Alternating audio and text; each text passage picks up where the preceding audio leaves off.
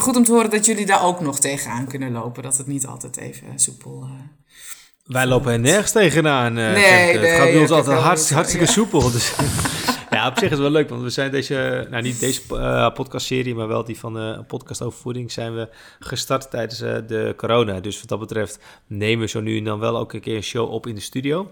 Maar wat dat betreft zijn wij er eigenlijk al helemaal aan gewend dat het gewoon remote wordt gedaan. En ik denk dat de luisteraar het eigenlijk ook al gewend is qua kwaliteit van de audio. De ene keer is het ietsje beter dan de andere keer, afhankelijk natuurlijk van ja, wat, uh, wat voor audio-kwaliteit de gast heeft. En we hebben nu een aantal keer ook in de studio gedaan, wat, eigenlijk, wat we zelf ook wel veel leuker vinden. Je hebt ook wel eens dat betere uh, interactie. Ja. Alleen, ja, de realiteit is dat natuurlijk maar... Uh, weinig mensen in de buurt van de studio wonen. Nou, om een paar uur voor de, voor de gereis is het ook eh, een beetje zonde van de tijd. Ja, en je went ook een beetje aan deze mogelijkheden, hè?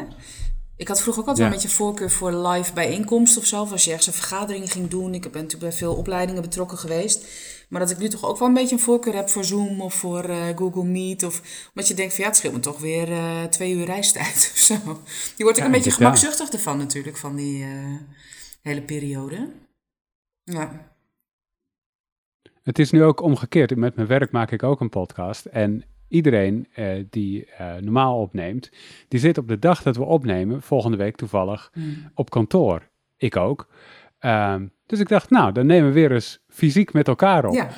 Maar het kan helemaal niet meer, want we hebben al die mogelijkheden niet meer. Die hebben allemaal verplaatst naar thuis. Dus nu hebben we een moment, ander moment moeten plannen om het thuis op te nemen. Ja. Terwijl we daarna met elkaar op kantoor gaan zitten. Het is echt heel raar. Echt de omgekeerde wereld gewoon. Ja, wel jammer, eigenlijk. Oké. Het is ergens wel jammer, ja. ja. Je, je, mist wat, maar je wint ook weer wat. Dus het is een beetje een balans. Een beetje van allebei.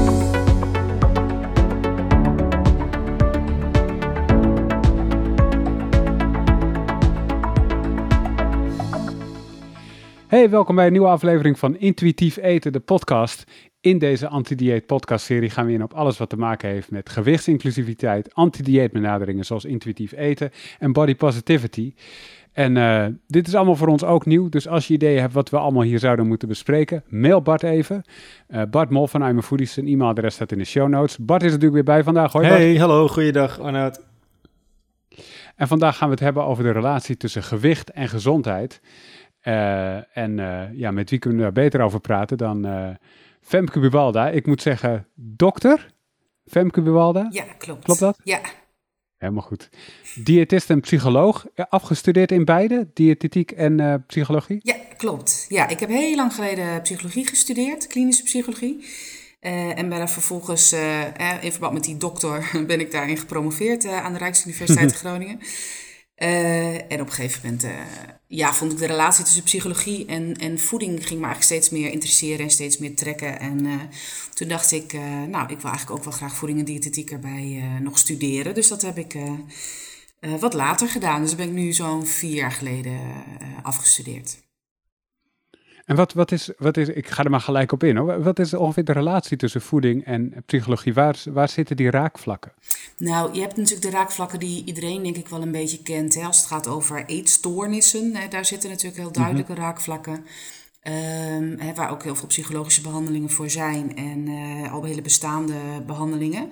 Um, wat mij eigenlijk veel meer interesseerde was een wat grijzer gebied, zeg maar. Dat, dat ik wel echt steeds meer ging merken dat mensen moeite konden hebben met eten. Um, hoeveel eten, wanneer eten, mag ik dit wel eten, wil ik dit eten en waarom dan? Um, waar eigenlijk heel erg veel mensen in mijn omgeving ook tegenaan liepen. En ik zelf ook, hè, vanaf uh, mijn vroege jeugd eigenlijk.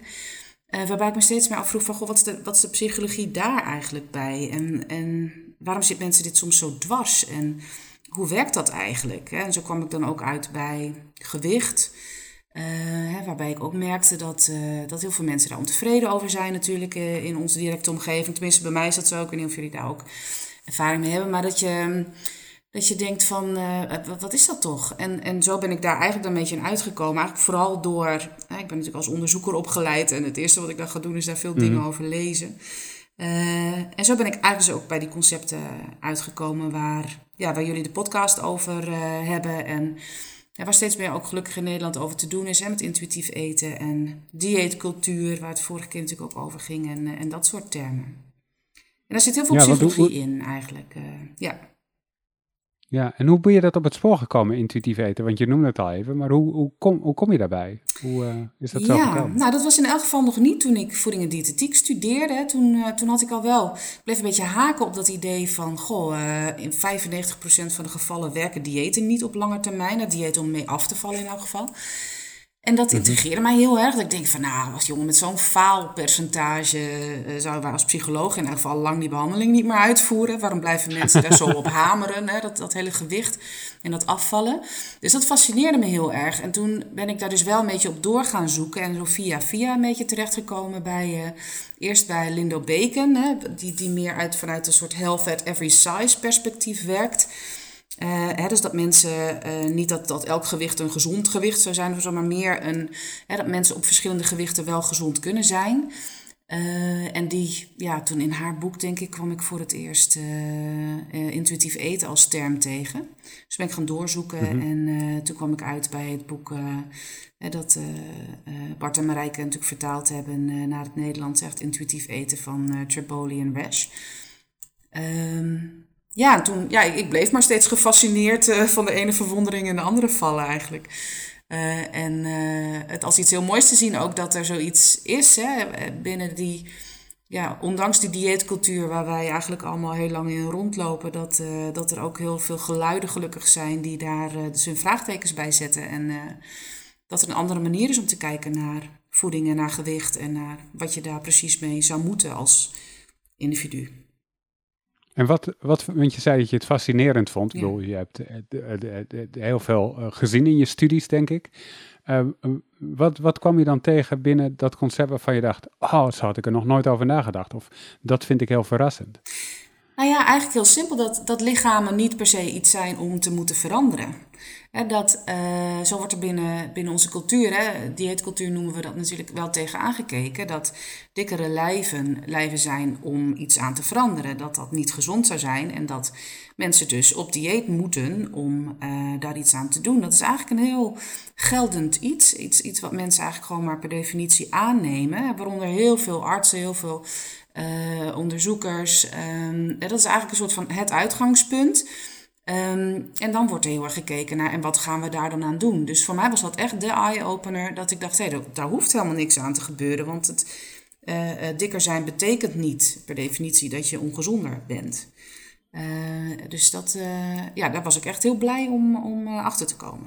Ik vind, op zich wel, ja, ik vind op zich wel een mooi bruggetje naar de thematiek van vandaag. Want vandaag staat ook het, het, thema relatie tussen gewicht en gezondheid centraal.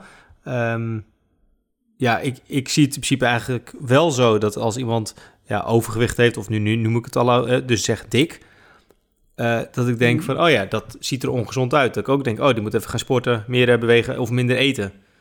Maar welke misvattingen ja, zeg ik eigenlijk al in deze ene, ene zin? Nou ja, een heleboel inderdaad.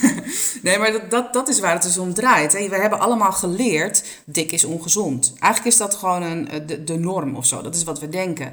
Uh, dat komt ook omdat wij in een gewichtsgecentreerd ja, paradigma heet dat dan. Hè. Dat is een, verzameling aan uh, gedachten, meningen. en met z'n allen zitten we daarin. Hè. We zijn heel gewichtsgecentreerd als maatschappij. Artsen worden zo opgeleid. Um, uh, artikelen in wetenschappelijke tijdschriften worden eerder gepubliceerd als ze daarmee overeenkomen, hebben bevindingen. Um, dus dat is heel erg, beleidsmakers worden daar natuurlijk door geïnspireerd en denken dan, oké, dus moet dus worden afgevallen. Er moet iets aan dat gewicht gedaan worden. Is daarmee een soort leidend idee geworden. En de media pakt dat op.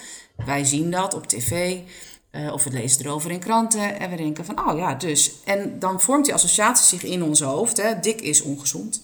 Dat denk je dan dus. Hè? Dat denk je dus ook als je een dik iemand op straat ziet. Nou, die zal dus wel ongezond zijn. Terwijl dat dus helemaal niet uh, zo is. Maar is, dat op, ja, maar is dat op groepsniveau of ook op individueel niveau? Want uh, er wordt wel eens toch uh, eh, BMI wordt als leidraad of als een meetmethode toch gezegd... als je een BMI hebt tussen zeg maar 20 en 25, dan zit je een soort van goed. En zit je boven de 25, dan noemen we het uh, obesitas. En noem je bijvoorbeeld boven de 25 of het is 30, dan noemen we dat uh, morbide obesitas. In ieder geval, we hebben overal mm. uiteraard een term voor. Hoe, hoe moet, moet, ik dat loslaten? Of is dat ergens op, ge, op gefundeerd dat je zegt dat is wel wat je nog als een handvat kan gebruiken? Of... help ons erin. Nee, of, nou, ik zou er vandaag gedachten over. Kijk, we gebruiken heel veel BMI inderdaad. Nou, BMI is nooit bedoeld geweest als gezondheidsmaat. Dat is ooit een keer zo geadopteerd en een eigen leven gaan leiden, maar het is geen gezondheidsmaat.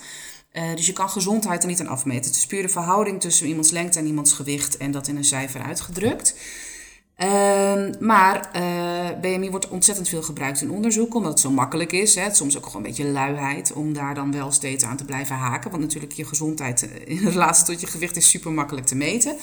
Maar wat we dan zien, er zijn heel veel onderzoeken naar uitgevoerd, is dat uh, er helemaal niet komt uit onderzoeken dat mensen met een BMI tussen de 20 en de 25 gezonder zijn. Dat zijn juist eigenlijk bijna stelselmatig de mensen met een BMI tussen 25 en 30 die wij nu dus, hè, als we BMI aanhouden, ik doe dat niet in mijn praktijk. Hè. Ik zie mensen natuurlijk met, met moeite met deze materie.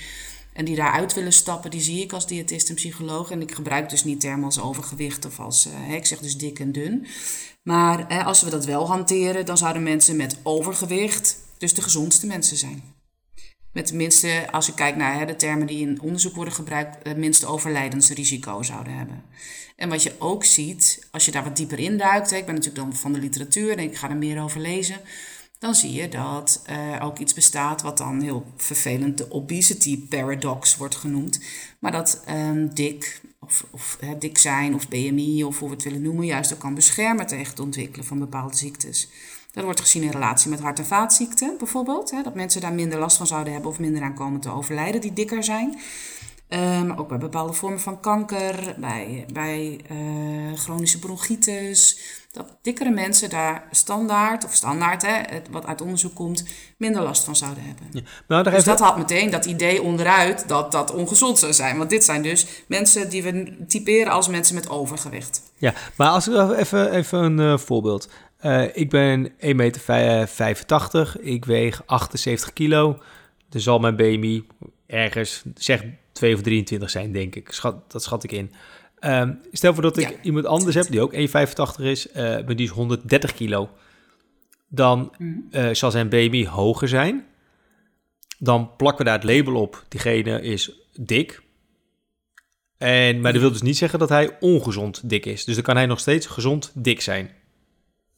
Ja, Oké, ja. Ik... Zeker. Gezonder dan jij, eventueel. Ja. Dat weten we niet. Dat heeft met zo ontzettend veel aspecten te maken. Ook dingen die helemaal niet onder controle staan van mensen. Dat heeft te maken met genetica.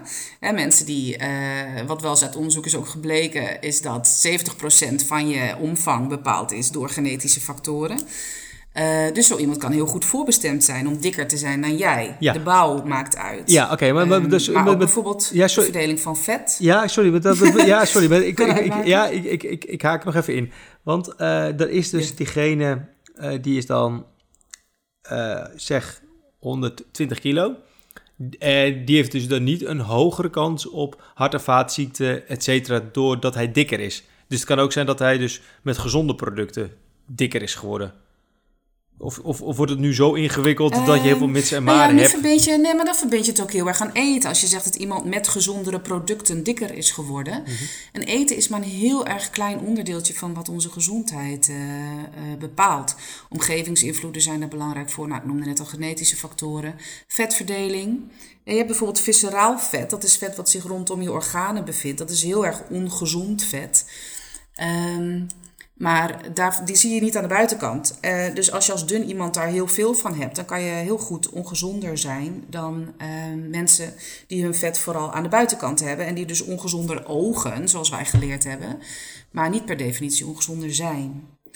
Um, en wat, wat je net ook zei, is natuurlijk dat je zegt van joh, uh, hebben die mensen niet een grotere kans op ziektes? Maar dat kan je dus niet puur baseren op omvang of op de manier waarop iemand eruit ziet.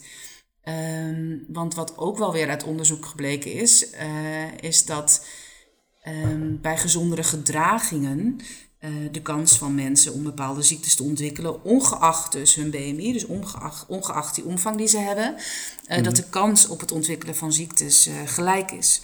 Dus wanneer mensen nul gezonde gewoonten hadden, is een groot onderzoek geweest onder de 11.000 mensen. Is eentje die ik heel vaak even naar voren haal. Want dat vind ik zo interessant. Want bij mensen die dan bijvoorbeeld nul gezonde gewoontes hadden, hadden de mensen Uh, in de hogere BMI-categorieën wel meer kans op ook weer overlijden, is dan vaak uh, de variabele die wordt onderzocht. Maar bij elke gezonde gewoonte die werd toegevoegd, bijvoorbeeld meer bewegen, gezonder eetpatroon, um, niet roken, weinig alcohol drinken, veranderde dat risicopercentage, zeg maar. waarbij mensen uh, met een hoger BMI dus begonnen als zeker meer risicohebbend. Maar wanneer je die vier gewoontes uh, uitvoerde, of vier gedragingen, dan was het risico precies even groot als mensen in andere BMI-categorieën. Dus mensen met een normaal gewicht. Ik, mensen zien me niet, maar ik doe altijd aanhalingstekens bij uh, normaal of obesitas, dat soort termen. Ik heb er echt een hekel aan. Maar uh, dan is die kans dus even groot vond die man in zijn onderzoek. Ehm, en dan denk ik, ja, dus uh, dat is ook waar gelukkig nu wel veel behandelingen zich ook op kunnen richten, of veel begeleidingsmethoden zich op kunnen richten. We moeten het helemaal niet hebben met mensen over afvallen, over dunner worden. Uh, maar we kunnen het net zo goed hebben over uh, gezonde gewoontes. Maar ook over dingen als stress, wat bewezen heel, heel veel negatief effect kan hebben op je gezondheid. over slaappatronen, over nou, alle dingen waar mensen eigenlijk meer controle over hebben dan over wat er op die weegschaal precies gebeurt. Want wat we weten is ja, dat dus mensen daar geen controle over hebben eigenlijk. Nauwelijks. Ja. ja, inderdaad. 95% faalt bij het afvallen, zei je al. Ja. Uh, of in ieder geval, dat blijft, dat blijft niet bestaan. Dus als ik het even kort samenvat, wat je, wat je dus um, uh, uh, wil zeggen is niet, er is geen relatie tussen gewicht en gezondheid. Er is geen relatie tussen gewicht en gezondheid als je voor de rest gezonde gewoontes hebt. Klopt dat zo? Uh, kijk, dat, en dan, dat, dat is op groepsniveau. Hè. Op individueel niveau is dat altijd heel lastig te bepalen natuurlijk, want dan kan je, je kan nooit alles meten. Dat is het lastige. Als, als onderzoeker heb ik daar natuurlijk vaak over. Correlaties zijn eigenlijk heel erg oninteressant in onderzoek. Want je kan alleen maar, ja, je kunt overal correlaties tussen vinden op een bepaald moment in de tijd. Um, wat je nooit moet denken is dat dat betekent dat het een het ander ook veroorzaakt dus er zijn correlaties tussen uh, gewicht en ziektes. Die zijn gevonden. Maar dat zijn dan heel vaak onderzoeken waarbij voor de rest heel weinig is meegenomen. Dus waarbij we niets weten van die mensen die dus dan een hoger risico zouden hebben op die ziektes. En denk ik, totdat daar meer licht op wordt geschenen in zo'n onderzoek, kunnen we gewoon niet zoveel met die uitkomsten. Want wat we bijvoorbeeld ook weten, hè, dieetcultuur, we hadden het er al over. Uh, dat speelt zo'n rol dat bijvoorbeeld uh, zorgprofessionals vooroordelen hebben ten opzichte van dikkere mensen. Uh, wat uit heel veel onderzoek is gebleken inmiddels, is dat dikkere mensen vaak slechtere zorg krijgen. Uh, dat, dat bepaalde vooroordelen ook gelden. Dat ook bij volstrekt andere klachten als ik heb pijn aan mijn voet, ja je moet afvallen. Ja, ik heb pijn aan mijn oor, oh misschien is het goed om eerst een dieet te gaan volgen. Uh, er worden echt volledige tumoren over het hoofd gezien, omdat, omdat artsen zeggen: ga eerst maar een dieet volgen en kom dan maar weer terug. Dat mensen ook zorgmeiders worden. Mensen in een dikker lijf. Die meiden zorg vaak. Uh, is een actiegroep Dikke Vinger heet het. Die hebben daar een project over opgezet. Dik bij de dokter. Nou, dat is voor luisteraars echt super interessant om eens naar te kijken. Want dat gaat over ervaringsverhalen van mensen die dus heel veel gewichtsstigma, zoals we dat noemen, dan ervaren. En discriminatie mhm. op basis van gewicht. Ehm, nou, daar gaat je gezondheid ook nogal van achteruit. En wel klachten te ervaren, maar te denken, ja, ik word toch eigenlijk niet serieus genomen. dus dat zijn ook dingen die heel erg meespelen. Uh, Oké, en Femke, begrijp ik het dan ook goed dat ehm, we eigenlijk heel vaak al denken, dus in termen van je moet slank zijn. Als mensen dik zijn, dan wordt het vaak gerelateerd aan uh, je moet dan ja, meer sporten om af te vallen. Of je moet gezonder gaan eten om af te vallen met dat als doel. Terwijl je juist breder moet gaan mhm. kijken. Van wat je net aangaf, het kan ook wel stress georiënteerd zijn. Of uh, misschien wel slapen. Of heel veel andere dingen. Of uh, andere gewoontes die mensen aanhouden. Mhm. Dat je op die dat je gewoon breder moet kijken. In plaats van oké, okay, iemand die komt binnen, die is 120 kilo. En we vinden, wat wie ook we is, van oké, okay, dat moet eigenlijk naar 90 kilo. Want dan mhm. wordt die 90 kilo het doel. Terwijl dat is dus te kort door de bocht hoe we er continu naar kijken. Zowel als, als consument, maar ook als zorgprofessional, zeg maar. Ja. kijk, de laatste keer dat ik een gewichtshaal in heb, heb moeten hanteren, zeg maar, was toen ik stage liep, hè, voor, toen ik voeding en diëtetiek uh, studeerde. en dat kon serieus, die afspraak die ik met iemand had, kon het helemaal maken of breken. ik, ik, ik, ik was natuurlijk daar al de psycholoog min of meer. Dus ik vond het altijd al interessant om ook tijdens die stage het met mensen te hebben over emoties en over hun relatie met eten en over hoe ze zich voelden. En op het laatst, hè, dan was daar natuurlijk, dat was een beetje het protocol van degene bij wie ik stage liep, uh, moesten mensen op de weegschaal. En dan had je een heel prettig gesprek gehad waar mensen zich goed voelden over zichzelf. Op het moment dat ze op de weegschaal moesten, uh, ja, kon dat helemaal weg zijn uh, als ze een half kilo waren aangekomen. Of kijk, een weegschaal is een volstrekt oncontroleerbaar, of ja, gewicht eigenlijk, oncontroleerbaar iets. Waarvan we ook weten dat mensen heus kunnen afvallen. Uh, mensen kunnen heel succesvol zijn in afvalpogingen. Maar uh, we noemden net al die 95%. Dat is trouwens één cijfer hoor. Er zijn ook studies gevonden waarin het dan 80% was. Dus laten we zeggen tussen de 80% en de 95% van de mensen komt gewoon weer aan. Twee derde daarvan met extra's. Dus dan denk ik, oké, en die stel dat het al in die kortstondige periode dat mensen iets dunner zijn, puur door het feit dat ze dunner zijn, hun gezondheid beter is, dan is het een hele erge korte termijn oplossing. Want een paar jaar later zijn we weer precies terug bij af of ben je verder. Met daarbij nog weer psychische consequenties als uh, onzekerheid, ik heb gefaald, balen van jezelf uh, stemmingschommelingen. Uh, mensen hebben geleerd om, om zichzelf heel erg de schuld te geven van een gewicht dat, of van een gewicht niet, van een dieet dat niet werkt. Maar uiteindelijk is het gewoon je lichaam dat ingrijpt en zegt: veel luister, we gaan niet. we gaan dit gewichtsverlies niet volhouden. En hoe jij hier naar kijkt, is dat zeg maar de, hoe er wordt gekeken vanuit zeg maar, de wetenschappelijke psychologische stroming, zeg maar? Of is dit al heel breed gedragen binnen de verschillende disciplines binnen de wetenschap? Nee, dat is helemaal niet breed gedragen. Oké. Was het maar breder gedragen. Nee, want... want, want... Dan denk ik, dat is dus dat paradigma-verhaal. Ja, maar we zitten, met alle disciplines zitten wij volledig in een gewichtsgecentreerd paradigma. Oké, want... Ook psychologen. Oké, want, want, want toevallig hadden, hadden Arnett en ik uh, in een andere podcastshow uh, een gast. En die zei de hele tijd eigenlijk wegen, wegen, wegen. En die mm legde continu de relatie tussen gedrag, uh, gezondheid, dik zijn of uh, ja, BMI. Die ja, eigenlijk wat jij dus aan de ene kant helemaal vertelde, al echt een, ja, een paar shows geleden met een ander, in een andere show hadden we dat hele andere verhaal. Dat ik dat even een beetje bij elkaar probeer te krijgen. Dat ik denk, oké, praten we hier nu over een wetenschappelijke discussie in de ene hoek. Wat, wat ja, diametraal tegenovergesteld is uit een, ja, de geneeskunde wetenschappelijke hoek, zeg maar. Ja, en dat bijt elkaar dus echt heel erg. En dat is zo. En ik, ik heb ook heel lang, ik ben natuurlijk echt super wetenschappelijk. Ik doe niets wat niet bewezen effectief is, zeg maar. Dat is echt mijn.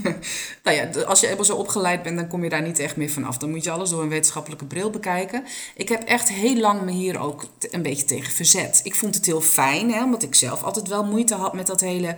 met dieetcultuur. Ik ben ook echt een product van dieetcultuur. Uh, en ik, ik dacht van, nou, als dit waar is, dan is dat echt prachtig. Want dat betekent dat zoveel meer vrijheid, meer uh, een goed gevoel kunnen hebben over jezelf, ongeacht je omvang. Ik, ik zag dat op zich persoonlijk wel zitten, maar ik heb heel lang uh, echt ben ik blijven zoeken naar informatie of naar, naar literatuur. Of dat ik dacht van, ik was eerst ook heel sceptisch hierover. Omdat ik dacht van ja, dat kan gewoon eigenlijk niet kloppen. Al die artsen kunnen het niet bij het verkeerde eind hebben. Al die voedingswetenschappers uh, uh, die het nieuws zijn met toch weer blijven proberen om een manier te vinden waarop mensen toch iets beter kunnen afvallen.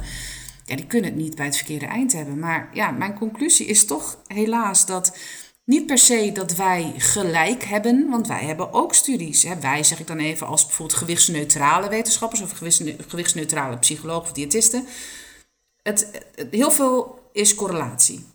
Ik zeg ook niet dat het uh, per definitie niet zo is. Ik zeg ook niet dat een dik iemand per definitie gezond is. Hè. Dat zou natuurlijk ook belachelijk zijn.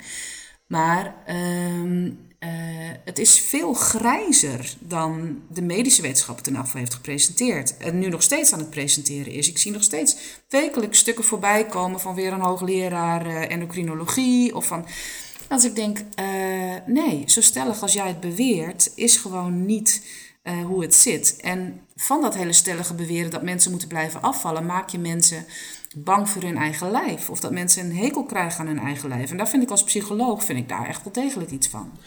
Dat ik denk, dat is in elk geval wel iets waar we ook weer veel informatie over hebben. Waarvan ik denk, als het de gezondheidswinst niet oplevert, waarom blijven ze dan zo hameren op dat je moet afvallen? Als ze weten dat mensen daar een slechtere kwaliteit van leven bijvoorbeeld ook van krijgen. Maar eh, oké, okay, uh, nog even, wat is dan jouw uh, stelling ten aanzien van uh, de richtlijnen vanuit de Gezondheidsraad? Hè? Met zoveel gram groente, fruit, mm -hmm. inname van koffie, het gebruik van, of de inname van rood vlees en bewerkt vlees. Hoe, hoe kijk jij daar dan tegenaan? Nee, ik denk dat er zeker zoiets is als een gezonder eetpatroon. Ik, ik geloof niet in het bestempelen van eten als gezond of ongezond. Dat zorgt heel erg voor dat mensen zichzelf dingen gaan ontzeggen, aan restrictie gaan doen, dan vervolgens van de weeromstaat eetbuien krijgen. Uh, dus iets gezond of ongezond of junkfood of dat soort dingen, dat, dat doe ik niet. Ik denk ook niet dat dat klopt. Uh, maar een, een gezonder eetpatroon is natuurlijk wel iets waar. Uh, en wat ook in, bijvoorbeeld in het onderzoek waar ik net over had, wat een van die gezonde gedragingen was, waardoor mensen in een dikker lijf gezonder konden zijn als ze wel een gezonder eetpatroon met veel vezels, uh, veel groenten en dat soort dingen volhielden. Oké, maar dat, dat betekent dus als ik een, een film kijk en ik pak een pak Ben Jerry ijs, dat doe ik met een mindset: het is ongezond. Maar jij pakt die Ben Jerry ijs zonder een mindset van het is gezond of niet. Jij, jij plakt er dus niet een label op, zeg maar. maar. Ik denk, ik ga hier heel erg van genieten. Ja, dat, ja ik hou heel erg van Ben Jerry's. Ja, ja, nee, maar, ja, maar weet je, maar ik uh, geniet er ook van. Ik denk alleen wel van, oké, ik pak die... Uh, ik had ook een, uh, een bakje snoeptomaatjes kunnen pakken en paprika. En dan doe ik dat met het label van... oké, ik ga nu iets gezonds pakken, zeg maar. Dus ik probeer voor mezelf even een beetje te, uh, te denken van... moet ik dus er geen label op plakken... dit is gezond en ongezond. Maar ik doe het dus mm -hmm. wel onbewust. dat ik erover, of ook wel bewust, dat ik denk van... oh ja, ik kies nu voor dit. Want ja, ik ben even een beetje aan het denken van... Ja, hoe moet en je mag dan, kiezen dan waar je voor wil kiezen. Ja, maar dat is juist al het innovatieve of zo. Je mag dus kiezen waar je voor wil kiezen. En soms is dat Ben Jerry's. En soms is... Ik vind snoeptomaatjes ook zoiets. Dat is ook een marketing, hè? Dat dat dan opeens snoeptomaatjes zouden zijn. Alsof het dan weer een extra show krijgt of zo. Maar uh, en soms kies je daarvoor. Uh, en dat is ook wat mensen merken als ze, als ze natuurlijk intuïtief gaan eten. Uh, soms hebben ze zin in Ben Jerry's. En als ze zichzelf volledig toestaan om af en toe echt te genieten van Ben Jerry's... dan hebben ze niet uh, dat Ben Jerry's uit de vriezer aan het roepen zijn. Maar dan, dan blijft die bak daar ook wel eens een week uh, onaangeroerd in staan. Omdat ze denken, nu heb ik gewoon zin in, uh, in iets knapperigs, iets fris. Maar, en, en dan kan je kiezen voor komkommer. Maar we zijn, het, we zijn het toch al feitelijk met elkaar eens dat die bak met Ben Jerry's, dat het vol zit met uh, vet, suiker, ook een gedeelte zout, weet ik het. Dat, dat, mm -hmm. dat het zit niet vol met vezels en vitamines, toch? Dus dan... Nee, maar dat hoeft toch ook niet? Nee, maar ik wil alleen te zeggen... Van... Vetten zijn ook gezond, hè? nou ja... Dat, je... Vetten zijn goed voor je. Koolhydraten ook trouwens. Ja, oké. Okay. Daar loop je hersenen op, hè? Dus dat is belangrijk. Snap ik, maar ik bedoel, ik, ik probeer alleen even te, te gronden... omdat je zegt van, je maakt geen onderscheid tussen gezond en ongezond. Maar voor mij is Ben Jerry's wel een voorbeeld van een ongezond eten. Maar ik kan dat toch niet als gezond eten gaan bestempelen? Nou, binnen een gezond eetpatroon kan je absoluut Ben Jerry's eten. Ja, nee, snap ik. Eens. Dat, nee, ja. dat snap ik. Binnen een gezond nee, eetpatroon. Dat, dat, is dus... Kijk, ik, ik zou tegen niemand zeggen... Ik heb wel een cliënte die uh, mij een keer heeft gepresenteerd als... Dit is de diëtiste van wie ik meer chips moet eten. Daar moest ik wel heel erg om lachen. dat ik denk, oh, dat is wat ze heeft onthouden uit onze gesprekken. Vond ik wel grappig. Dat heeft natuurlijk een bepaalde context, zeg maar. Maar... Um, ik zou niemand adviseren om alleen maar chips te eten of alleen maar Ben Jerry's te eten. Want nee, natuurlijk is dat niet gezond. Dat is niet waar een lijf het dan erg goed op doet, zeg maar. Maar um, wat, wat er gebeurt als mensen zichzelf verbieden om Ben Jerry's te eten, uh, of om chips te eten of om roze koeken te eten, uh, is dat mensen daar een craving naar krijgen. En, en het, het natuurlijk extra graag willen. Dat is ook allemaal heel psychologisch verklaarbaar. Datgene wat je niet mag, hè, dat weten we allemaal al van vroeger. Dat is hetgene wat je natuurlijk ontzettend graag wel wil hebben. En, ja. uh, en wat je dan uit de kast gaat roepen als je het al in huis hebt. Hè. Want we kennen allemaal het voorbeeld misschien wel van uh, nou, net zo lang dooreten. Op het moment dat je jezelf eigenlijk niet toestaat, dan wil je ook of het hele pak opeten en vervolgens hartstikke misselijk zijn. Uh, of het in de prullenbak gooien met dan vervolgens uh, afwasmiddel erover, zodat je het niet meer uit de prullenbak opeet. ik ken veel mensen die dit als voorbeeld oh, die dit hebben meegemaakt. Ja hoor. Um, en op het moment dat je het je toestaat, omdat je denkt dit kan best onderdeel zijn van een gezond eetpatroon en ik hoef voeding niet te demoniseren, ik mag gewoon eten waar ik zin in heb, um, dan dan stop je misschien wel bij uh, één bakje Ben Jerry's. En hou je nog wat over voor de volgende dag of voor de volgende week. Of voor, um, omdat het allemaal niet meer zo heel erg belangrijk en interessant is ook. Dan. En omdat je denkt van nou, ik heb eigenlijk nu wel. Dan leer je luisteren naar je eigen lijf. Ja, precies. En dat is gezond. Dat is denk ik mentaal gezond, maar ook lichamelijk gezond. Om goed te luisteren naar waar heb ik nou echt zin in. En dat is niet dooreten tot je misselijk bent over het algemeen. Nee, en dat is eigenlijk weer een bruggetje naar intuïtief eten. Want uh, de dingen die je net noemt, is dat uh, alles waar intuïtief eten voor staat? Of is het een onderdeel ervan? Nou, het is denk ik een groot onderdeel ervan. Uh, eten waar je zin in hebt en geen voedsel, uh, jezelf geen voedsel verbieden, zeg maar, of echt ontzeggen, is denk ik een van de belangrijkste. Hij is ook onderdeel eigenlijk van de definitie van wat intuïtief eten is. Um, en nou ja, het gaat natuurlijk ook heel erg om de mentale aspecten. Kijk, je hebt, je hebt lichamelijke restrictie. En dat is um, echt, nou ja, bepaalde dingen gewoon niet eten. Dat is bijvoorbeeld koolhydraatbeperking. Hè? Bij mensen met diabetes, hè, die hebben dan begrepen van, van diëtisten, sommige diëtisten. Nou, moet je koolhydraten zoveel mogelijk beperken. Nou, dat is een vorm van, van uh, lichamelijke restrictie. Waarbij mensen vaak ook juist weer eetbuien kunnen hebben om die koolhydraten aan te vullen waar hun lijf eigenlijk wel behoefte aan heeft. Je hebt ook mentale restrictie, waarbij mensen voortdurend zichzelf dingen vertellen. Nou, een beetje een voorbeeld van wat jij net gaf over die tomaatjes versus die Ben Jerry's als je op de bank zit. Nee, ik moet nu eigenlijk tomaatjes eten. Nee, ja, Ben Jerry's is natuurlijk heel ongezond voor me, dat moet ik eigenlijk gewoon niet willen. die gedachte die je erbij hebt is dan mentale restrictie allebei kunnen ze leiden tot een heel onevenwichtig uh, eetpatroon en een hele slechte relatie met, met voedsel. Waarbij je eigenlijk een beetje bang bent voor bepaalde vormen van voeding. Um, en ik denk dat dat, hè, dus die mentale aspecten komen ook aan bod in, uh, in intuïtief eten.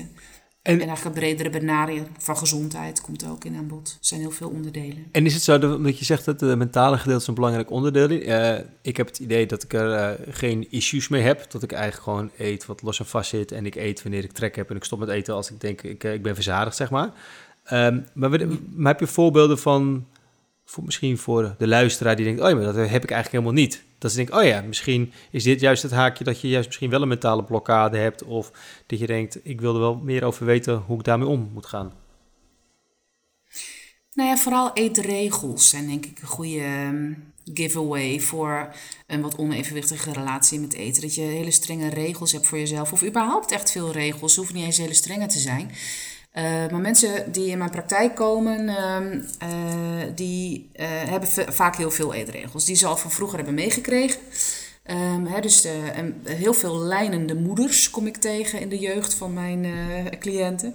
Hè, waarbij de regel dus al een soort van is van nou, je mag bepaalde dingen niet eten. Het is goed om wat te doen aan je lijf. Als je te dik bent, dan is, dan is het de bedoeling om af te vallen. Dat zijn niet direct eetregels. Eetregels zijn bijvoorbeeld uh, niet meer eten na acht uur s avonds. Um, uh, maar bij één maaltijd per dag koolhydraten mogen. Uh, je hebt er ontzettend veel verschillende die mensen natuurlijk zo in hun achterhoofd kunnen hebben. Uh, maar, en waarbij sommige voedingsmiddelen dus ook gewoon echt verboden zijn. Nooit M&M's eten, nooit Ben Jerry's. Ehm, ja, of dingen combineren juist mensen hebben daar soms hele uitgebreide uh, verhalen over. Om dingen onder controle te houden. Maar het idee is juist dat hoe meer je het probeert te controleren, hoe minder controle je eigenlijk hebt over het hele eetpatroon.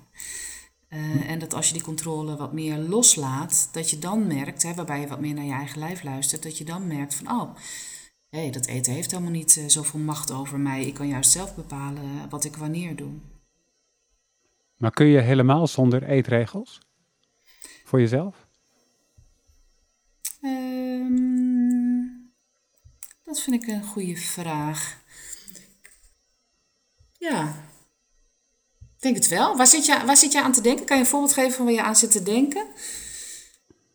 Um, even denken. Je kan bijvoorbeeld, bedoel, je noemde net niet eten na acht uur s avonds. En dat kan bijvoorbeeld zijn omdat je dan merkt dat je slecht slaapt, wat heel mhm. belangrijk voor je is dan kun je toch denken, ja, ik heb wel een beetje trek, maar het is half tien, tien uur.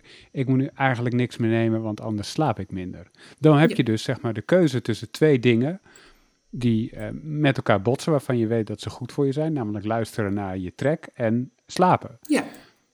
en dan moet je een keuze maken. En dan is een regel is heel handig, want dan heb je die keuze al eerder gemaakt voor jezelf. Nee, zeker. En dan is een regel. Kijk, als, um, waar het in intuïtief eten veel over gaat, is dat externe uh, ja, richtlijnen of leidraden niet, goed, niet handig zijn voor je. Dus hè, de weegschaal, uh, externe informatie eigenlijk over van dat en dat dieet mag ik na acht uur s avonds niet meer eten. Uh, interne leidraden, zoals jij noemt, die zijn natuurlijk prima. Als jij merkt dat je slechter slaapt als je op een bepaald tijdstip nog iets bepaalds hebt gegeten, ja, dan lijkt het mij prima als je daar uh, uh, naar luistert. Want dan luister je naar je lijf en dan doe je iets wat, uh, wat prettig voor jou voelt. Het verschil is vaak in, in of het prettig voelt, ja of nee. En of je, jezelf, of je het gevoel hebt dat je jezelf er ook een plezier mee doet. hele stringente regels, die, die bestaan eigenlijk alleen maar in diëten. En niet per se in intuïtief eten, wat eigenlijk helemaal geen regels heeft. En ook niet goed of fout gedaan kan worden, maar uh, uh, waarbij het uitgangspunt is dat je doet wat goed voor jou voelt. Dat is natuurlijk hartstikke vaag, maar uh, dat is wel vaak wat, wat, ik mensen dan in mijn praktijk ook over hoor zeggen. Interne regels die zijn juist heel, heel handig soms om te gebruiken. Maar dat is ook wel goed om te checken waarom heb ik ze. Hè, wat, wat doet het voor Zeker. me? En Femke, um, is het zo dat je met intuïtief eten aan de slag gaat omdat je een issue hebt met, uh, met voeding? Of is het juist dat je het breder moet trekken dat je aan je gezondheid wil werken? Of moet het helemaal geen reden zijn om ergens aan te werken? Ik wanneer start ik met intuïtief eten, zeg maar? Ja, nee, dat kan eigenlijk op heel veel, om heel veel verschillende redenen natuurlijk zijn. Sommige mensen doen dat omdat ze merken van... joh, ik heb echt een hele rare relatie met eten. En ik wil daar meer rust in brengen. Wacht even.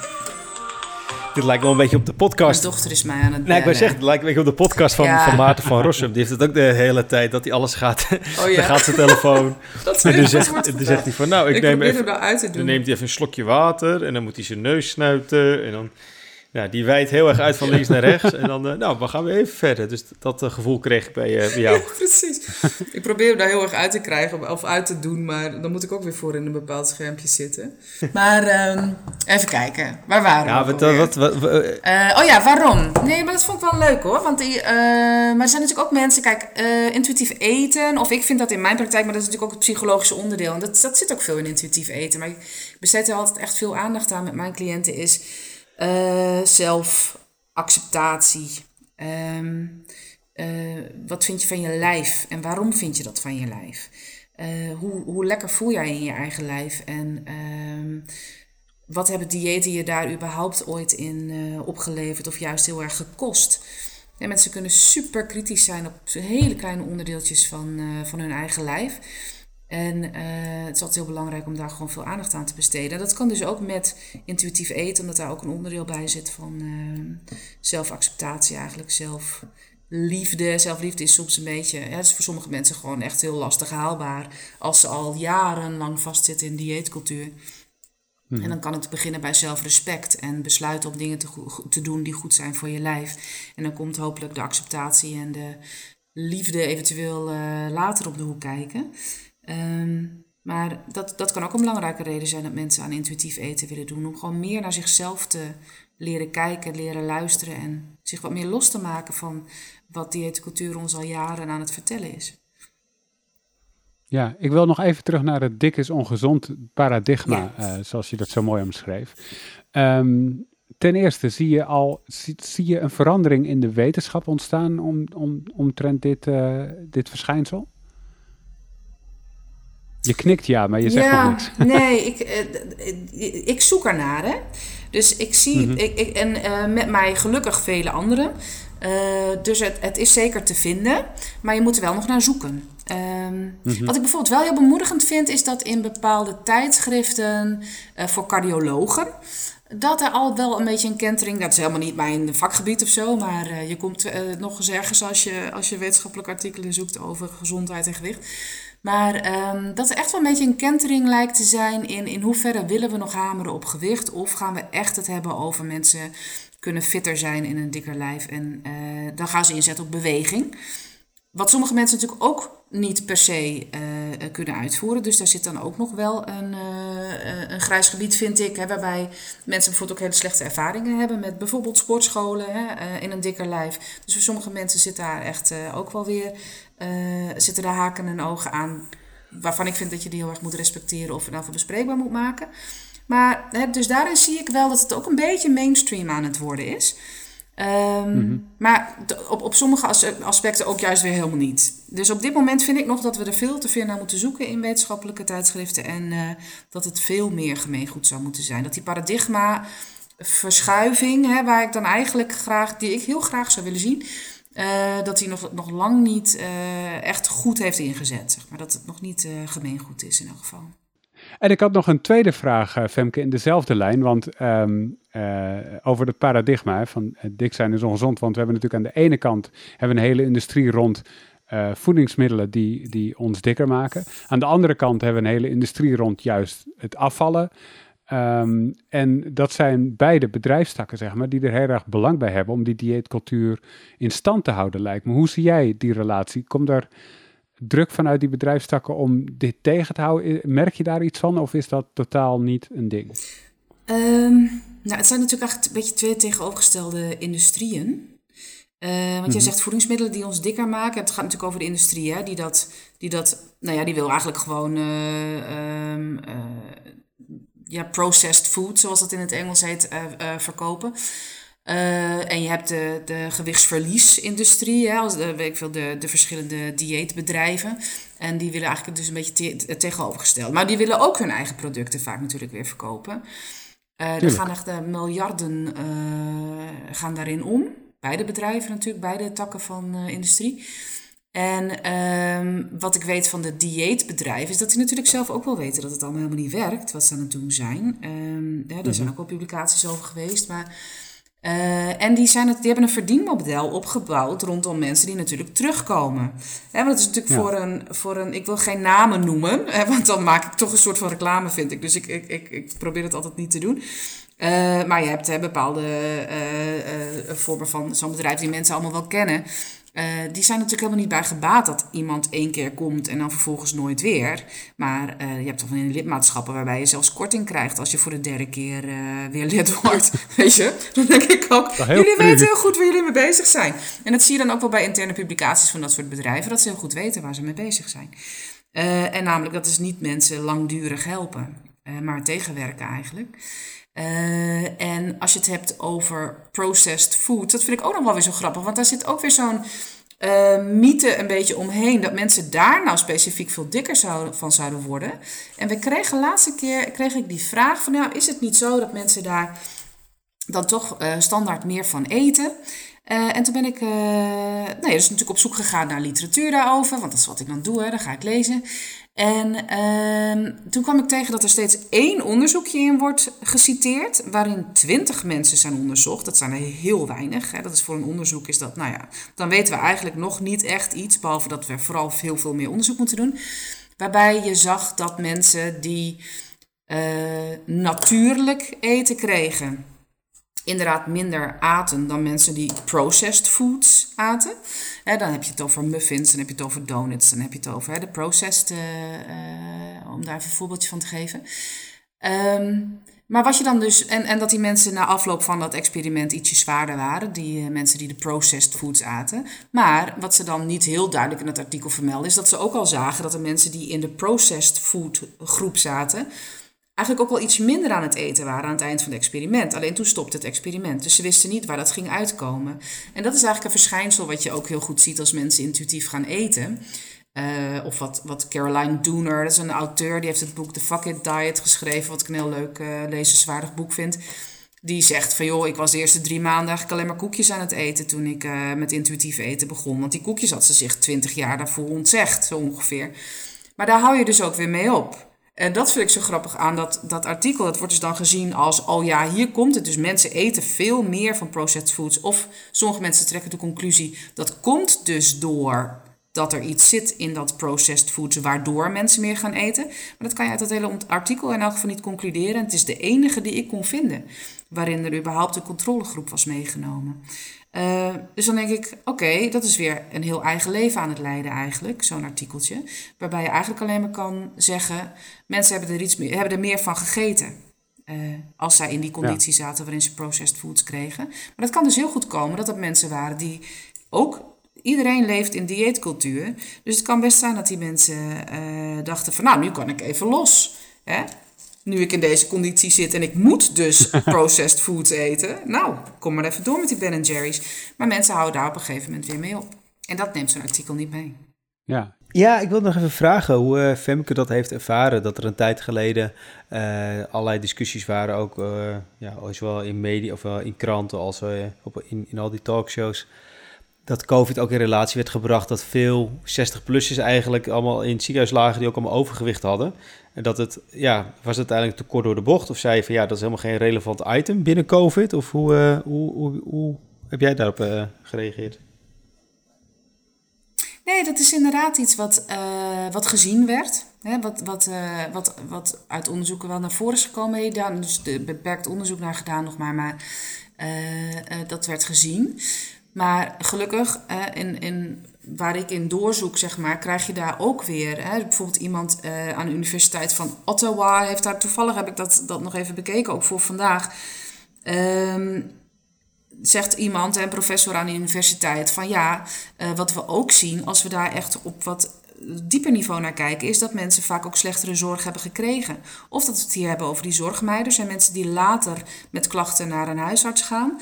Uh, maar dat er ook sprake lijkt te zijn van uh, uh, een slechtere zorg dan aan dunnere mensen wordt uh, gegeven. En interessant vind ik ook dat ik, nou, het is ongeveer een half jaar geleden, en het is een beetje een kloklepelverhaal, maar dat stond in de Volkskrant, geloof ik, iemand die zei dat het niet hun ervaring was, of volgens mij een intensive care arts. Uh, die zei van het is niet zo dat we per definitie dikkere mensen op de IC zien, maar die uh, gooit het ook weer op dat viscerale vet. Zeg maar dat vet rondom de organen ervoor zorgt dat je prognose slechter kan zijn met COVID. Uh, maar dat het dus niet per se gaat over het vet dat meer aan de buitenkant zit en dat dus mensen dikker dus over dikkere mensen gaat. Ja, maar, ja. Dus daar is ook weer van alles op af te dingen, zeg maar. Dus er is een observatie. En mensen denken dan, oh, dat komt dus doordat ze dikker zijn. Dat is de eerste gedachte, want we zitten in dat paradigma. We denken, dik is ongezond. Dus als dikkere mensen meer uh, op de IC belanden met COVID, dan komt dat doordat ze dik zijn. Maar dat is ook weer dat, is dat idee van, uh, oké, er vinden twee dingen tegelijkertijd plaats. Namelijk, en je bent dik en je ligt met COVID op de IC. Waar het door komt, weet je dan nog niet. Nee, maar kan het niet bepaald wel aanleiding zijn? Want ik weet toch wel dat het juist heel gevoelig lag. Dat toen volgens mij ergens een intensivist of iemand zich daar wel voor de eerste keer over uitsprak. En dat die toen wel andere mensen ook zeiden: ja, eigenlijk wat hij zegt klopt het wel. Maar dan krijg je weer zo'n hele discussie van: ja, krijgen ze wel de juiste zorg of niet? Maar het was meer wat de quote was volgens mij. Ja, uh, je hebt een hogere kans uh, om toch in het ziekenhuis te komen als je COVID hebt, als je dus overgewicht hebt, versus mensen die dat dus misschien niet hebben. Overgewicht, dat bedoel ik. Ja, maar goed, dat is dus niet per se omdat ze overgewicht hebben. En dat is dan uh, wel wat er Precies, dus we daar op dat Dat zijn we gewoon heel erg gewend om het op die manier te benoemen. We hoeven niet verder te kijken, want gewicht. Uh, dus die nadruk die daar ligt op gewicht... Uh, is eigenlijk, wat mij betreft, ik vind gewicht ook als onderzoeker helemaal niet zo'n interessante variabele, want er gebeurt ontzettend veel omheen, waardoor gewicht zelf dus helemaal geen issue hoeft te zijn voor gezondheid. Uh, en daar moeten we met z'n allen gewoon beter naar kijken. Ook als wetenschappers moeten we daar veel beter naar kijken. En stel je voor dat jij dat onderzoek zou doen naar uh, mensen op de IC die, uh, die daar belanden met COVID. Zou je dan eerder gaan vragen naar leefgewoontes? Hoe zou je dat aanpakken om te zorgen dat je wel een observatie over welk risico mensen lopen en welke dingen ermee te maken hebben dat mensen sneller op de IC belanden. Hoe zou je dat, hoe zou je dat boven water krijgen? Nou ja, ik zou dan bij iedereen op de IC uh, eh, natuurlijk dezelfde vragen willen stellen, ongeacht hun omvang. dus niet per se dus gewicht als leidraad gebruiken, wat je ook in veel onderzoek ziet, hè, waarbij dan alleen dikke mensen worden bevraagd over bepaalde zaken. En dan inderdaad een, een zo volledig mogelijk plaatje willen hebben van uh, wat is de staat van de gezondheid van deze mensen. Um, en, uh, maar dan wil je bijvoorbeeld ook sociaal-economische factoren meenemen. hoe, wat is het inkomen van deze mensen? In welke wijken wonen ze in mhm. Nederland? wat is hun bereikbaarheid van gezondheidszorg überhaupt? wat is hun kennisniveau als het gaat over voeding en gewoonten? En wat is hun stressniveau? Wat is hun slaappatroon? dus dan zou ik een heel volledig plaatje willen eigenlijk van wie heb ik hier voor me en waar heeft deze persoon... Nou, het is natuurlijk niet, ik zou dat dan dus inderdaad als onderzoeker doen en niet per se als uh, behandelaar. Die twee, die, die moet ik wel even door elkaar, of niet door elkaar halen.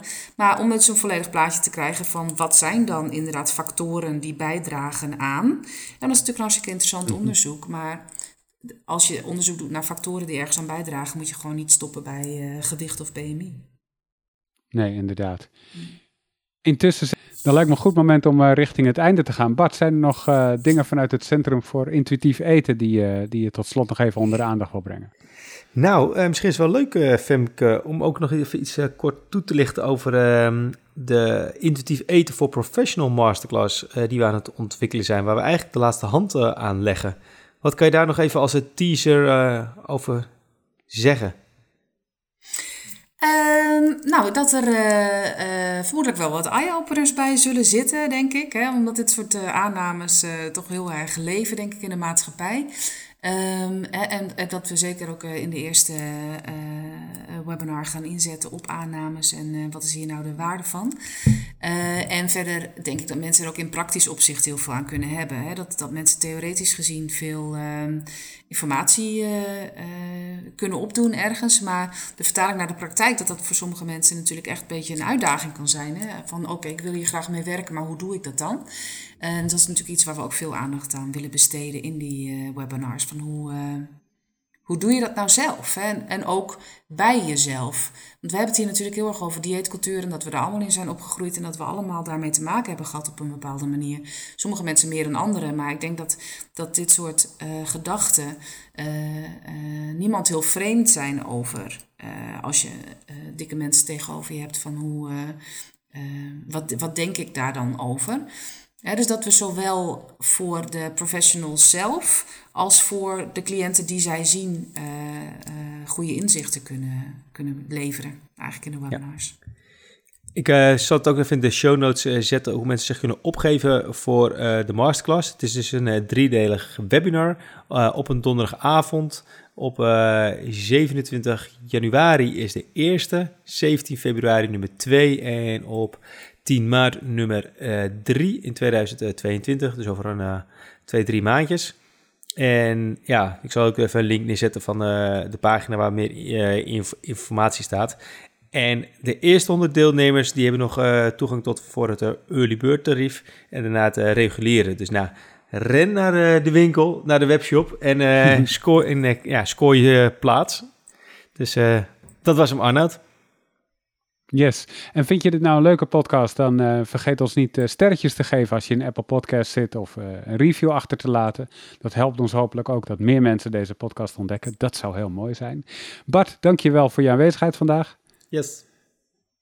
En Femke, dankjewel voor je, voor je uitgebreide verhaal. Ja, graag gedaan. Jij bedankt voor het luisteren en tot de volgende keer. Later!